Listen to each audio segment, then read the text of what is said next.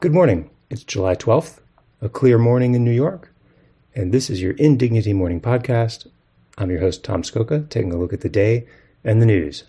It's day two of the coverage of the Vermont share of the flooding, with a front page picture in the New York Times of a rowboat in the middle of the street, or possibly a canoe. It's hard to tell from a side angle. And the story, pulling back to the big picture, is Floods expose failure to meet climate threat. Catastrophic flooding, the reporters write, can increasingly happen anywhere with almost no warning. And the United States, experts warn, is nowhere close to ready for that threat. True enough. Federal flood maps are out of date, the article says, and there's no central database that accurately tracks precipitation, even as rainstorms get heavier and heavier. And climate resilience funding is not enough to cover even the places that everyone has already known are doomed to flood, like Miami and Louisiana, let alone places like West Point and Montpelier.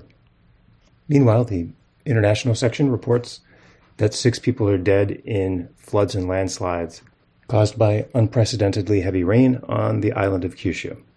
And on the front page, right below the picture of the boat in Montpelier, there's an article about how researchers in Chicago are tracking underground climate change as buildings leak more and more heat into the ground causing the material underneath the buildings to expand and contract, raising the threat of eventual accumulating structural damage.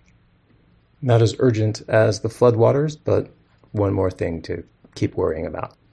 A social media memo by Mike Isaac on the front page suggests that despite its early boom in users, Threads, the Twitter competitor launched by Instagram, aka Facebook, aka Meta, could go the way of Google Plus, the large scale but unwanted social network released by Google in 2011.